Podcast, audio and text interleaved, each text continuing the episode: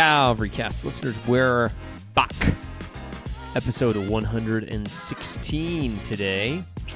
Been away for a couple days, but worked on a new project, which we dropped last week. Very excited about that. Marlene Yeah, and God's grace in her life. very, uh, very cool story, and uh, podcast a good way to do that. I was thinking about that. Our at our last church, our old pastor always used to say, "I wish we could video like testimonies of people, Mhm. you know, especially older saints." As, but I was, I was like, I don't. The video would look terrible for us. But then now, 15 years later, I'm like, the podcast, it's perfect for it. So Yeah. And maybe we go. 15 years from now, whoever's here will do the capability of the video, videos. the production and the equipment and all of that to make a video look good and do all the things you want would be way harder Mm. than the podcast. So, anyway, we are back. you're excited. Whose accent is that? Are you trying to do something there? Or is that Nope. you're just being just being you're just being Graham just with being a funny Graham. voice? just being weird. Okay. And I uh, almost sounded like Arnold Schwarzenegger. I'll be back. I'll be back. We're back. Anyway, I, I that's all I have. Do you have Okay. anything else? Nope. All right. Hey, let's uh, first let's talk about our uh, book of the month. Book of the month, which is Good and angry. good and angry. Uh, an oxymoronic title, maybe. Yeah, like you, somebody would say, "I'm good and angry right now," isn't it? Don't they people say that? I don't know. Uh, It's probably something they. But he's trying to show that being good and angry simultaneously, right? Mhm. Like be angry but do not sin, and he's trying to help people understand what anger is, and even when you don't think you have a problem with it, you do, Yes. and how to identify it and how it expresses itself in people's lives in different ways, and then how to uh, work through it. But most the, the the part to me that's the most helpful is the concept of being able to be angry and how then you should go about that in a constructive way, Mm. a mercifully constructive way. What was the phrase though he used? You remember? The constructive displeasure of mercy, I believe, is what he Right. said. So there's a way to do that. Yeah. And that would be Christ like. To not be angry is not Christ like. Yeah. Like if we never get angry over injustices or Mhm. somebody wrongs someone we love or whatever it is, there's no way to not be angry when Yeah. those things happen. Now, you so you think the middle part of the book is your favorite? I'd say the beginning and the end is my favorite because I liked just the first part where he's just analyzing what anger is. Yeah, that's I really appreciated that. helpful. Yep. and and even defining it. I won't tell people, so now you go buy it and you read it for yourself. Yeah. And then the end, the the how do we deal with some of our anger? Because I think Mhm. that's where like think about the anger issues that explode at a home and a marriage and workplace and all those things. Like how do we Yeah. fight that so those things don't happen? Right. Some helpful things in that. Yeah. that. Well, with anger, there's that idea that you get, like for me, I sometimes will feel guilt Mm-hmm. if I'm angry. Mm-hmm. but I have to recognize that anger is part of humanity Right. in a fallen world, and it's God. God uh, gets angry, Yes. right? So it's it's one of those things where you don't have to feel guilty with angry, but with anger, but you should be thinking through the why of your anger, and because though that's where you're going to start finding out, okay, I'm actually wrong in being angry right now, or I might be right in anger, but the way I handle this has got to be different. So Yeah. I think it's just you know, and um, it's his way of just really. It, it's an helpful way of breaking it down for people, making you actually think about anger. Yes. And uh, so we recommend it. Recommend it. Uh, we roll out, but by Sunday there are more copies now. I think we got a lot of angry people running around our congregation. They're like, I need some help. Oh, book on anger. good. No, eh, that's the point. All right, good. Uh, segment number two. Check this out. Nice, nice I intro. mis- What is this? mistimed it. What's the intro? What are we doing? Well, this is the check this out segment. Oh, We did this a little while ago where we decided if we came across like things that weren't a whole podcast. Now this is going to be a whole podcast. Mhm. Articles, podcasts, things like that that people should just go Oh, check gotcha. out. Yeah. Okay. They should do that. So Mhm. that's what this segment is. And it will segue into the topic of the day. Yes. But what we want people to check out, and there will be a link in the podcast notes, is a little video mm-hmm. called what? It's a little ditty about Jack and Diane. What? Oh no, that was something. I'm sorry. uh, no, this is. Uh, Is that reference? I totally missed a reference. okay. Yeah, it's a song, and it doesn't matter. Uh, check out a YouTube video. A YouTube video. Now, what, how do you find what is YouTube? YouTube is the only form of social media that's worth having on your phone, your device. What is social media? Yeah. no, YouTube. Explain it to me like I'm a three-year-old. Education. I learned so much on YouTube. It's, It's all you Un- waste a lot of time on YouTube. No, really. Like this, I found that on there, just scrolling through, looking for something to listen to while I was working out. Find this video and thought, wow, that'd be interesting to listen to. Yeah. Listen to it while I'm working out. Wonderful. Yeah. Um, you can also learn helpful things around the house on YouTube as well. Like if you don't know how to do something. It is true. And I do know medical professionals, and I will not name them, who sometimes need to pull out YouTube to figure out how to do something. Okay, I'm just saying.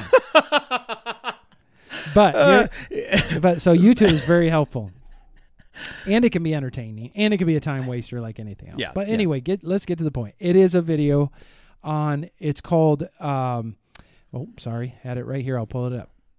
It was called "The Confessions of an Ex-Seeker-Driven Preacher." Ooh. It is on uh, Costi Hinn's. Uh, Now it's not his thing. What's the page called? The page is called It's for, the, gospel. But now Costi Sin- Hinn is interesting. Just a little side Yeah. note: the the guy that's interviewing this ex seeker driven preacher, Costi Hinn was uh, Benny, Hinn's nephew. Yes. Now, some people will know Costi Hinn if they watched the American Gospel documentary. Yes. It came out several years ago. He's a big part of that. So in this video, Costi is interviewing this pastor who was part of the seeker sensitive movement, seeker sensitive tradition in churches. But God worked in him, showed him the error of his ways, Mhm. and he led the entire congregation out of that movement. Mm-hmm. And now they have a healthy church, a healthy, structured biblical church. Yeah. Uh, really good story. Um, an unusual story. Very unusual. Very unusual. But what he does in there is he he he well one tells the story, but then helpfully dissects like some of the problems Mm-hmm. with seeker sensitivity, and uh, so all of that leads us to our topic of the day, does it not?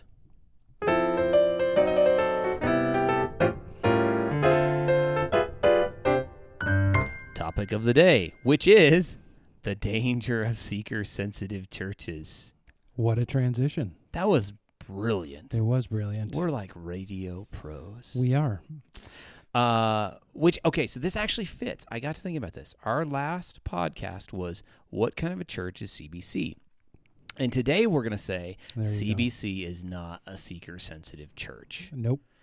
And uh, so what we're going to do is discuss. Well, this video is kind of the springboard, right? We're not going to discuss the video. We will probably say some of the same things that they will say on that video, but less eloquently and with less practical experience coming out of a seeker-sensitive. Yeah, because neither one of us have experience in seeker sensitivity. Churches, No. right? I think at one point in my life I would have wanted to. Sure, we all To a had that. We all went through that phase, right? Right, At, yeah. po- at a point, It was really bad seeker sensitivity. It was. Have I told you about some of this? Uh, that's a story for another time. Yeah, I don't think you've told me about it. It- yeah. Anyway, it wasn't really seeker sensitivity. It was trying to look hip and cool, and it was a epic failure. Was that your Mark Driscoll time? Yeah. Did you get an army jacket? No. Oh, then you weren't totally and you weren't totally bought in. It was more bad, bad stage design attempts. Oh, okay. really bad.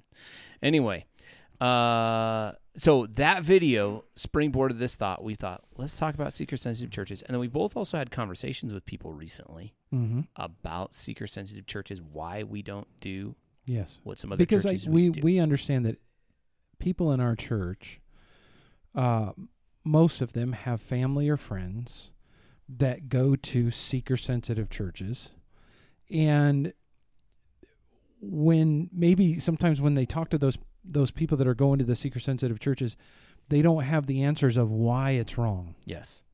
And we want to make that clear. Like, we're not just saying, um, you know, Calvary Bible Church has its way of worship, um, its its philosophies around church, and that we're not saying that that's one way, and then these other churches are doing that that their thing, and that's okay. I think we want to come out now and just be pretty clear that we don't think it's okay. Right. That we think it's it's actually a wrong way to quote unquote do church, Right. and that is, by the way, that an Right. expression from seeker sensitive Right. model is doing church. And that doesn't mean that every church looks like our church or things like that. But what we're saying is there is a philosophy of ministry that undergirds what we do and Right. a philosophy that undergirds the seeker sensitive movement. And we're saying that is not a biblical philosophy. Now, I think we should before we we need to define what we mean when we say Yeah. seeker sensitive. We'll do that in a minute in a minute. But I think there's a couple other things that people need to understand first. This isn't us just trying to like bash Right. a seeker sensitive church or say they're all ill intentioned, false gospel preaching people. I, if you watch that video, he makes that point. He's like, the majority of seeker sensitive churches are well intentioned, mm-hmm. but they're misguided. You know, Right. they've not, they don't have a well fleshed out theology, Right. things like that. And that's what leads them. They have wrong conclusions and it leads them in wrong wrong places. That's right. There are seeker sensitive churches, guys like Andy Stan- Stanley, Yeah. that they are Second Peter two false teachers. Yeah. He's Right. making that very clear Make now. it Yep. very clear they have rejected Christian orthodoxy, and they are what we would like. They are the end of the seeker sensitive Yeah, right. stuff. The other thing I think is important, just so people understand from the front, this is not just a bash. You almost every week pray for the churches of our city Mhm. that there would be revival Mhm. and a flourishing of the gospel in them, right? So Yeah. this fits with that, right? Like Yeah. we should want churches in Grand Junction that are have a bad philosophy of ministry to get a healthy one. That's That'd be right. great. Yeah.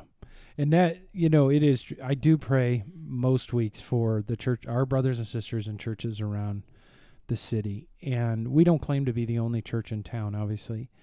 Um, but part of my prayer, and, and maybe after this podcast, people will detect it more.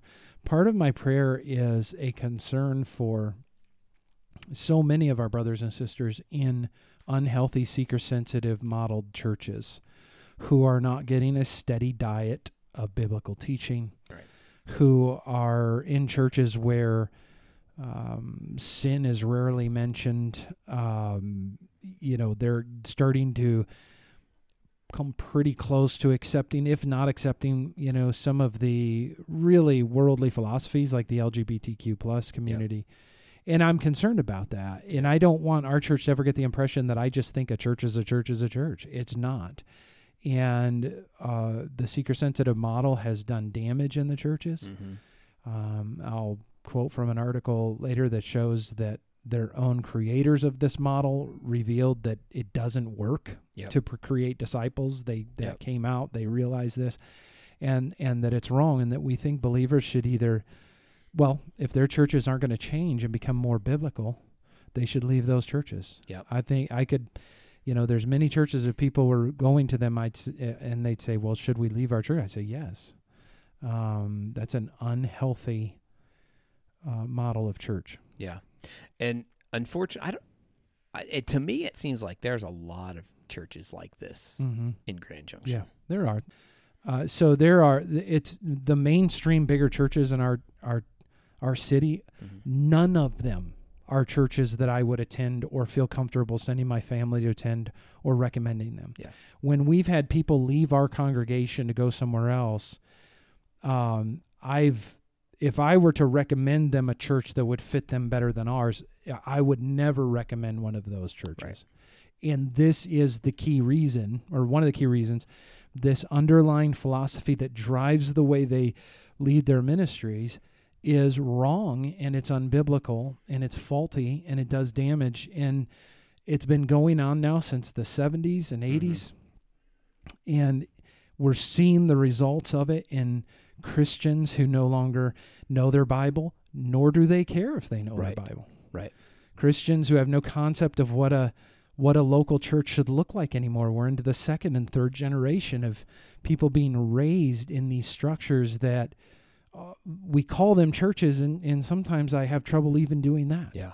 I mean, if we use some of the old definitions of what a church is, they barely meet that those qualifications to even call it a church. So That'd be a whole other podcast we should do on like what are the marks of a true church. yes, Maybe that'll be part two. One other uh, point that I would make just by way of introduction, then we'll talk a little bit more about seeker sensitivity and some of the problems with it. But I'd say it's helpful people to understand there's gradations of seeker sensitivity, Mhm, right. right? Not all churches go the full, you know, Andy Stanley has taken it to an extreme. yes, But there are other churches that th- they haven't, right? They've adopted certain ideas, but yet other areas they're still faithful. So Yep. understand that. right. Okay, should we first define what do we mean when we are talking about seeker sensitivity? Right. It is um when we th- when we use the term seeker sensitivity, we're not using something that is they would consider offensive. Right. They would actually agree with this term and what we're going to say about it, but it began it really the roots of it could be traced back to Bill Hybels and uh, Bill Hybels in Chicago, possibly Rick Warren out in Saddleback, Or uh, the Crystal Cathedral guy, the Crystal Cathedral. uh, Robert, Robert Schuller. Um, his his was it, could all this the, all this movement sure could be traced to him. His was a little different in that uh, his big concern was just to start beginning uh, to get pastors to stop talking about sin, to Mhm. just get rid of offensive language, which yes connects right into uh, seeker sensitivism. But you can read the history of Bill Hybels in the Willow Creek Church. And Bill Hybels grew up in conservative church, and um, I think if I remember right, as the story goes, his dad was going to invite some unbelievers to church, and Bill was thinking in his mind, this was as he was a kid or teenager in that age room. Oh no, don't do that; Mhm. it'll drive them away from um, the gospel because this was it was just a sounds like a simple smaller church and different things. And he he became uncomfortable with what they would call traditional model of church Mhm. And wanted to create a church, a type of church that was a tr- attractional Mhm. to unchurched people. And so, in the beginning years of this, with Hybels and others that would do this, they would go around into neighborhoods. They would give out uh, surveys to Yeah. people, especially people who weren't going to church. What kind of church would you like to see? now, you're asking Yeah. worldly people this. Right. What kind of church would you attend? Well, of course, what came back was, you know, well, I would attend a church that, you know, didn't have long sermons or really didn't talk, you know, just sermons from the Bible, had to be more relevant teaching. Um, you know, no offensive language, you know, telling me you're I'm a sinner or what have you. And the big one was what what about in that times, you know, 70s, 80s and that the main thing that Americans wanted was entertainment. And so the seeker sensitive model was built on this philosophy that let's hold services that aren't necessarily worship services, though they call them worship services, they're Sunday morning services, and let's use, let's get rid of things that drive people away from Christianity. So all of the offense of the gospel, all of the teachings of Jesus that didn't wasn't Jesus just saying, you know, love one another. They Yeah. love stuff like to to most of these seeker sensitive models, the only word in the Bible is love. Yeah. It's the only word they'd be familiar with love, maybe grace, mercy. They th- those kinds of terms they love, but anything that has to do with the wrath of God, anything that would have to do with hell, anything would uh, anything that would demand a change of lifestyle or Mhm. uh, a costly discipleship they get rid of, right? So get out uh, uh, that and have entertainment. And so they would use entertainment as a means to draw in people. And then in their own terminology, they would bring the gospel in the back door. So Yeah. now once we got them in there, we'll try to bring the gospel into the back door. And uh, even in beginning times, they they liked to meet in movie theaters. This was Mm. a big thing for them. Hmm. And what do you feel when you go into a movie theater? You no longer feel like the a church. It doesn't feel churchy. It's you know it feels like what you feel when you're going to go Yeah. see a good movie, right? Well, and is that not even play into the architecture of buildings? You know, like how many churches just became big black boxes, right? It doesn't Right. feel like a church. Right, you yeah. know, there's no element of transcendence or anything like it's just it's a it's a big stage with a good light show and good music and things like that. Yeah. Which is so like the entertainment factor. That's why, you know, and I I hope most people listen to our podcast would like hear stories about churches doing like secular songs, like cover songs to start the service and like laugh at that and Right. think that that's ridiculous. But there's a reason they do it, right? Yes. Like we want everybody to feel comfortable and so they'll Yep. do ridiculous things like that. If you're on the internet, you see stunts like this all the time. Yes. It it has led to what we still see now. You you see pastors coming in onto the stage on a zip line or Motorcycle. motorcycle or basketball courts being set up, you Yeah. know, during March Madness Yeah. or summer at the movies. Let's let's That's- talk about that the is movies. huge. Yeah, and let's let's talk about the movies because that's what everybody's interested in, Right. and then we'll try to slip in some gospel on those things. And the really sad part about it is they're doing this in what is supposed to be a worship service directed to God. Yeah. So here they have a room filled with people to be entertained, not to be edified, not for God to be glorified. They're there to be entertained, and they're calling that worship. Right. And they have a room filled with people who aren't even true worshipers. Yes. Like they don't even know, not in truth, they don't know God through Jesus Christ. Yeah. And the, the whole, so the whole system and structure is faulty, and it has created a lack of disciples Yes. uh, it has created a lack of disciples, uh, largely unregenerate gatherings of people that don't really know the Lord, um, no real pursuit of holiness and living, sacrifice for God. N- nothing, any of that is, all of that is foreign to them. Um, so really, it- we could narrow this down. There's two areas of theology they get wrong. Maybe we could talk about these a little Yes. bit, right? So first, and they bring this out in the video too.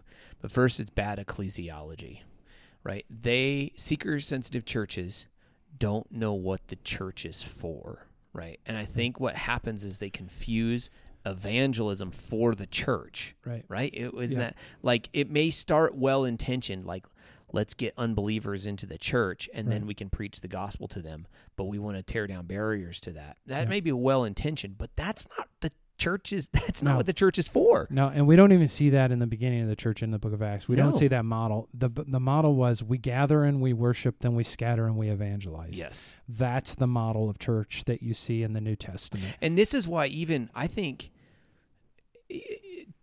churches we we don't have an evangelism ministry, right? Uh-huh. In terms of like you can't programatize that. That's why? right.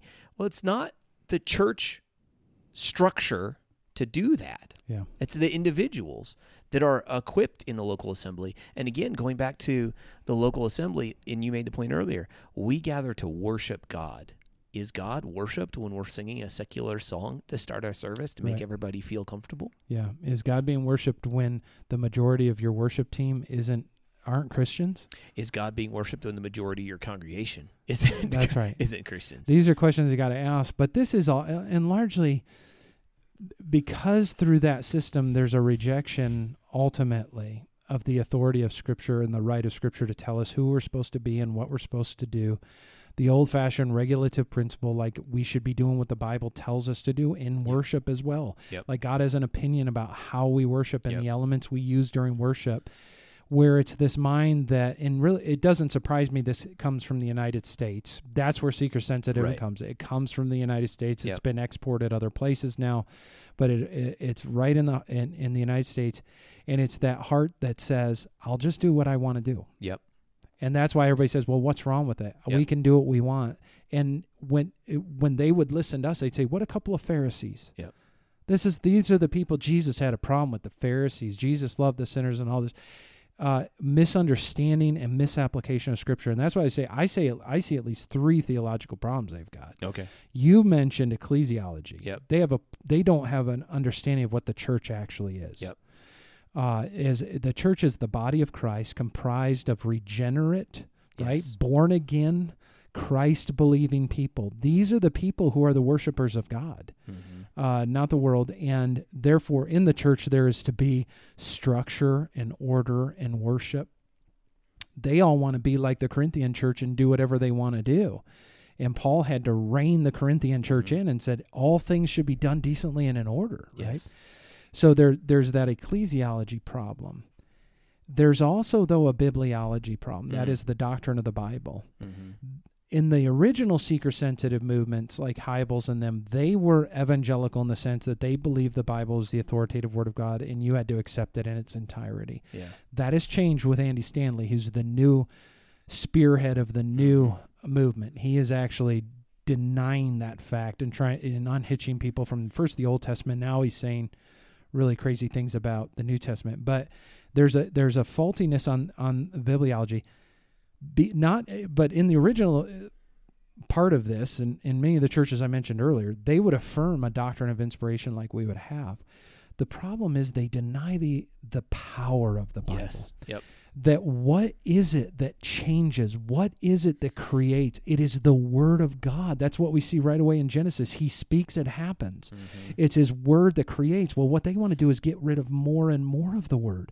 There are no scripture readings. There's no reciting of scripture. There's no expositional preaching where the, the preacher is actually saying, This is what God has said, this is what it means, and this is what we must do in light of it. It's all topical sermons on whatever they want to do. They might pull a little scripture in here and there, but they don't, and it's because they don't trust the power of the word they would say, yes, God saves people, and the word is powerful, but we also need to add to the world word a certain uh, flavor in our services, Right. and entertainment helps then produce salvation. Right. And it's just demonstrably untrue Well, over it- the decades. Yeah, and that's why that's why they're pragmatic, right? They'll do whatever they need to do That's right. in order to affect the kind of results they want, and they don't rely just upon the simple preaching of God's word. That's right. Which you think about actually some of the greatest revivals and movements in church history, it usually comes through really ill like equipped people or or people that were maybe not as talented. I'm thinking like a Jonathan Edwards, you know, like the revival that was sparked through him. From what I understand, he wasn't an eloquent preacher, Right. but yet it was just the simple preaching of God's word, and that's what affected change because God's word is what's powerful. Yeah, we have to understand the Bible. We have to understand the power of the Bible Yes. and the preaching of the gospel specifically that is the power of God and Yep. salvation. It isn't your entertainment. And then the third one though is soteriology, the doctrine of salvation. Their problem is most of these guys are Arminians. Let's just be honest. The, our whole series on the doctrines of grace, they would reject those in large.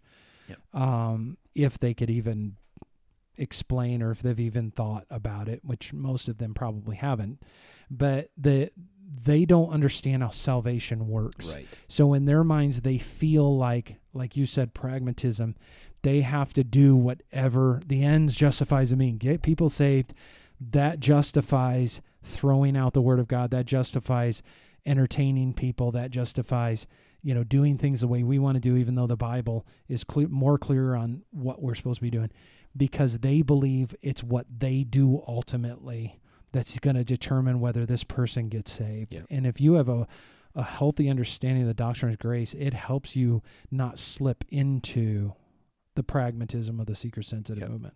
And and two, then it's also going to help you understand who truly is born again, right? Because and, and this goes back even prior to the seeker sensitive era, right? Going back to um, you know the revivals of Charles Finney and Billy Sunday and some of those people, right? Where eh, where people are just walking the aisle, that kind of thing. Just come down and then just well now you're saved, or just pray a prayer, that kind of idea.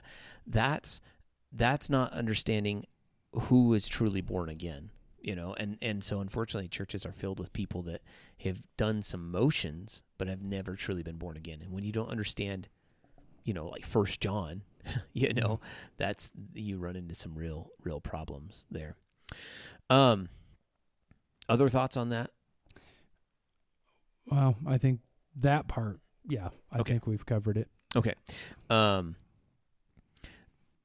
where where does seeker sensitivity lead It leads to people who, well, it can lead in a number of ways, dangerous ways, uh, le- dangerous things.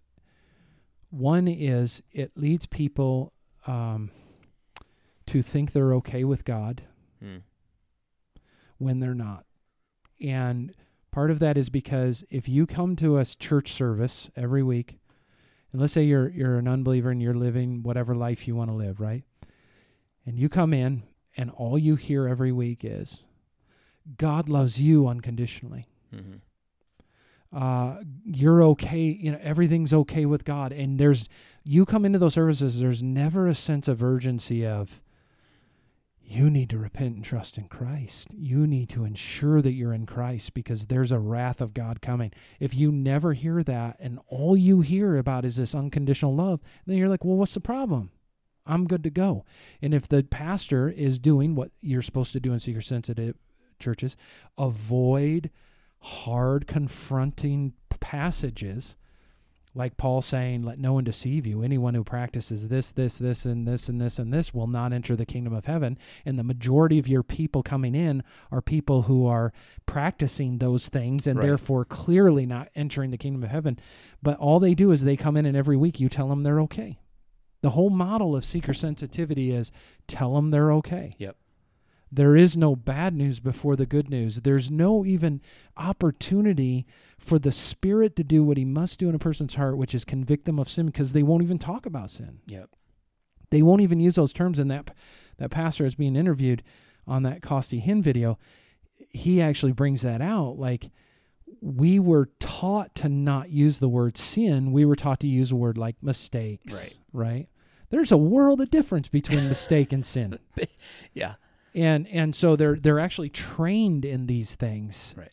so everybody leaves there thinking oh i uh i feel okay now. You know i'm okay. It, I, there was a guy that came and visited our church one time once. And it just happened to be in june.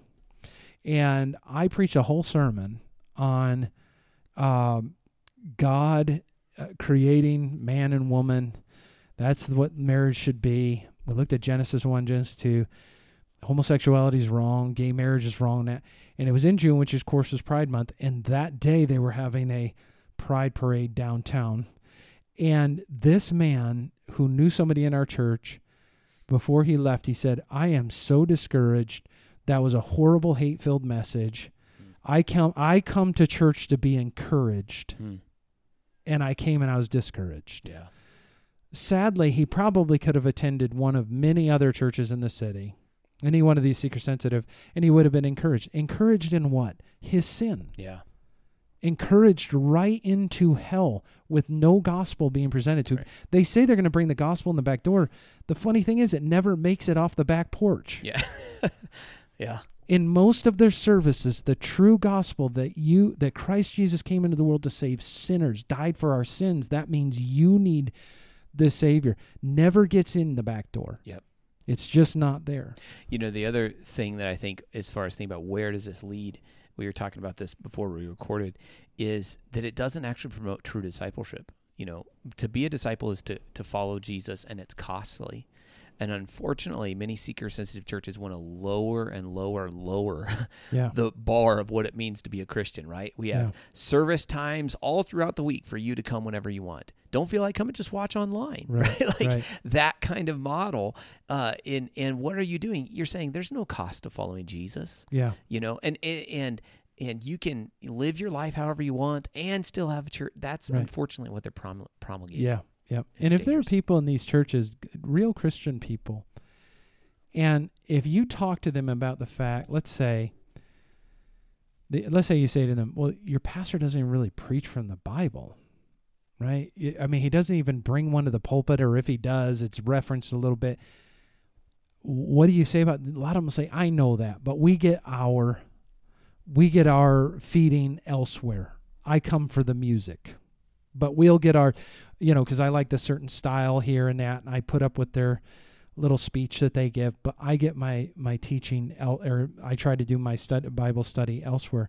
But there's something when, in let's say in a church done right, and the pastor gets up with a Bible and he opens the Bible and he says things like, "These are the very words of God." You know, here here are the words of God, congregation, and you read it to them. You keep reminding them, "This is what God says to us." You know, "Hear, O Israel." right? And you're you're teaching as though it's the word of God. You're impressing upon these people uh, both a delight in the word of God and the authority in the word of God. That's actually shaping the people to see the word of God for a certain thing. But if they come into a service where the Bible's kind of maybe mentioned a couple times, but not really talked about much after that. It's it's more and more just gets kind of put to the side for other things. What does that communicate to the people about the Word of God? So how would you expect them then to leave the the service excited about their Bibles? And going into that in into their week like with the word of god uh, uh, upon their hearts and minds like they're not going to and that's where it leads it's just biblically illiterate christians lawless christians because they're never their consciences are never pressed yeah. yeah, or uh, Pricked is what I said. yeah, it's like their ne- their consciences are never uh, pricked, and they're just they're living any way they want. So what does it produce? It produces unregenerate people. For anyone that is regenerate, because God is sovereign in salvation and can save them even in a seeker sensitive church, and He does, Mhm. they aren't growing as Christians. Their understanding of God and the Bible is so small. Hmm. Like I said, the only word it's like they know is love, and nothing else really matters. So it produces Christians that aren't living. And that's actually Willow Creek, years after it started, did a study on their Mhm. people, and they found their people were not living as disciples of Yep. Jesus. This was not Bill Hybels' intention. Bill Hybels was one of those I think that was well intentioned. Mhm. But he he says this quote, "We made a mistake. What we should have done when people cross the line of faith and become Christians, we should have started telling people and teaching people that they have to take responsibility to become self-feeders. We should have gotten people, taught people how to read their Bibles between services, how to do the spiritual practices much more aggressively on their own. So they're admitting, first of all, that their services didn't work to produce hmm. disciples Yeah. the few that actually came to a real saving faith weren't then out living for the Lord. But instead of them coming to that conclusion and saying, okay, we made a mistake, we need to get out of this, like the guy that Costi Hinn's interviewing, we need to change everything. They say, no, we should have just taught them more how to study their Bibles on their own. Right. But they're not seeing the connection that you're producing. What you're producing in those services is light Christians with no demand on their Right. life, no necessity of change, no preaching of the true gospel that begins with the sinfulness of person and their need for uh, salvation. You're just entertaining them. Yeah. You can't expect them to walk out of there then and go live for Jesus. Yeah. A couple other questions. Yeah. Okay. This is a, this podcast will be a little bit longer, but I think it's important. and- Yes. And I hope people sense that. Uh, okay. So one of the big things a seeker sensitive church is doing is they're talking about evangelizing people. Mm-hmm. Should we preach the gospel in our services? Yes. Do we? Yes. Yes. Yep. Okay. Very simple question. Like, yes, but is the purpose of the worship service to be an evangelistic tool? No. No. It's uh it is because again, remember the worship serve what is worship? Yeah. Worship is what the people of God do toward God. They Yes. worship him. It's not for unbelievers. Now what we know is that God's people, even our believers, need um they need reminders of the gospel Yes. all of the Bible is in the context of the gospel. So the gospel is going to flood through the service, both in our liturgy and in our in our message. You're also just going to preach some messages as you come to those texts. It's just pure gospel, Yes. right? Pu- Pure good news about Christ and what He's done for us. But the main place for believers to evangelize is outside the service Mhm. in their homes and f- with their children and Right. their families, neighborhoods, schools, uh, uh, workplaces, etc. That's where the church goes out and effectively evangelizes, um, and talks to people about Jesus. And and here's and uh, I've I've been thinking about this too because I I do think that's an area we can grow as a church, Yeah. right? In personal evangelism, understanding the urgency of the gospel, even my own life. That's something I've been praying, like Lord, impress upon my heart more. But that is that is something that like that's a response to all the things that happen in our worship service, right? right, like yeah. these things are glorious and true, Yeah. and if people don't believe the gospel, they're Mm-hmm. hopeless Mm-hmm. and and so uh, therefore I take the gospel to them. Right. Okay, so then that leads me into another question. If the goal of a seeker church is to cause unbelievers to feel welcome and to want to be there, how should they feel when they come to our church services? I think they should feel welcome. Yeah. Oh, okay. So oh, the- I see what you're saying. Like by our people But- or in well, let's say by the the structure and the and maybe I'm asking a question that I have an answer and thought of. I think of the passage in 1 Corinthians 14, right, where Paul says, you know, if and he's using in the context of tongues and prophecy and all of those things, but he says in verse 26, if all prophesy and an unbeliever or outsider enters, he is convicted by all, he is called to account by all, the secrets of his heart are disclosed, and so falling on his face, he will worship God and declare that God is really among you. that's right. So I'm saying what we see in the New Testament is that the, the worship service should feel foreign Mm. to an unbeliever. Yeah, They should walk in and go, This is not like the world. that's right. You people, you're worshiping a holy, transcendent God. Yeah. And that comes across in how you, what you say, Yeah. how you say it, how you interact, all those things. If they walk in and they feel comfortable, like they're, you Yeah. know, like at a, just another concert, Right. they, they're not going to fall on their face. There's nothing unique about it. Yeah. There's not. We are holy people. Yes. And even the way in which we worship is holy, and it should seem strange yes. to some. Uh, the language we use and the terminology we use should be in some ways foreign to some, only because it's biblical language Mhm. and not worldly language, right? And and and even in the people, they should see a distinction and a difference, and they should see uh, a love for God and all those things. Yes. So I, I see what you're saying where you're going with that. Yeah. Because when we say we're not seeker sensitive, it doesn't mean that we're mean or rude to No. seekers. That's where I was Right, going. yeah, yeah, yeah. You should they should feel welcome. I mean, Right. say you know, be kind to people. Well, and that that would be another question to ask. Okay, because we do have unbelievers that come into our services all the time, right. uh, and so how should we treat them? Like anybody else, greet them, right? get to know them, uh, find out where they are. You know, like are they believers in Jesus or not? You know, and that's opportunities to share the. I mean, it is pretty astounding to think like we we're not thinking of our services as evangelistic tools per se, but there is every week unbelievers in our services. that, that, you have opportunities right there Yep. to build a relationship with somebody. You know, you have a, a connecting point to talk about the gospel in the entire service Mhm. right? And so so welcome them, make Yeah. them feel accepted Yeah. and and loved. Yeah. Anything else? Well, I just want to say this. I'm I'm going to make a it's almost a prediction. But I think that I don't know if it'll be if it comes to pass or true or not. It's not a prophecy. it's just my analyzation of the history of the movement, what's going on now in churches and where our nation is headed. I think that seeker sensitive churches are going to become more and more irrelevant. They're not offering anything.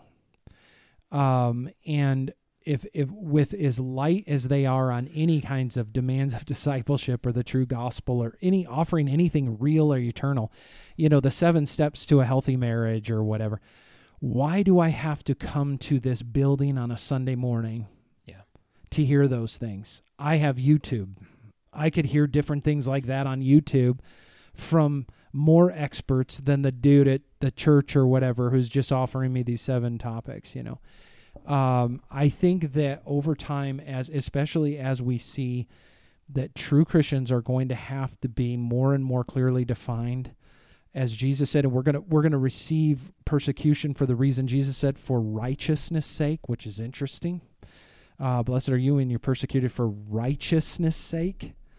Uh, that's why the world's going to hate us. They, it was it was true of Jesus. They hate me because I testified against it that its works are evil. So as the church is pigeonholed more and more in having to, uh, really having to define these things, you're going to have the seeker sensitive churches have to make that decision too. And if they go the route of the liberal churches and just accept it, they become irrelevant like the liberal Yep. churches. Go to some of these Episcopal churches and Right. other things that The mainline Protestant Protestant um, churches they're dead. They're dead. They're just dead, dying churches. None of them are healthy or vibrant. No. They're just dead churches, and they're because they're not offering anything. Uh, and if they go the other route where they actually have to start making some stands on the scripture, they're going to lose all their people who aren't regenerate and you know whatever it is. So I think that the seeker sensitive movement is going to eventually fade away into church history and be looked back on if Jesus doesn't come back be looked back on in a couple hundred years is a really bad idea but um, something that happened back in the 20th and early 21st century but it's over now Yeah. uh, is my prediction but maybe I'm wrong Maybe. I was wrong once do you remember that it was years ago I'll remind you Oh, I remember lots of times you've been wrong. uh, I I have just one other thought that I would tack on to this. Um, I think we're starting to see some of the fruit, though, of years of seeker sensitivity in in in people. Uh, my generation, right? So I'm mid thirties. Like w- uh, some of my peers and whatever were brought up, brought up in this kind of model, and we're seeing in America. Uh, they call it the Great De-churching. Right? Yeah, they say forty percent Hmm. of Americans have left the church in the last 25 years. Mhm. Something like 12 and a half million people or something like that. Hmm. Wait, those numbers aren't right. It's a lot of people have Mhm. left the church over the years. wasn't it 40 million people Maybe it's 40 million people, so 12%. There you go. Well, eighty percent of statistics are made up right on the spot. So either way, but anyway, go ahead. the point is a lot of people have left a lot a lot of churches and a lot of those are from seeker sensitive churches. Yep. And you made the statement to me one time. Well, you made it to your daughter and son-in-law when they were looking for a church, and you said to them, "The church that your kids grow up in, Mm-hmm. that's how they're going to learn to think about God and how they're going right. to learn to think about the Bible." Yep. And so I'm saying to other parents in my stage of life, Mhm. some of some of p- my peers in my age range have just left the church. Right? Mhm. They grew up in that, and I think they saw there's nothing here. I'm gone Mm-hmm. and they're not coming back.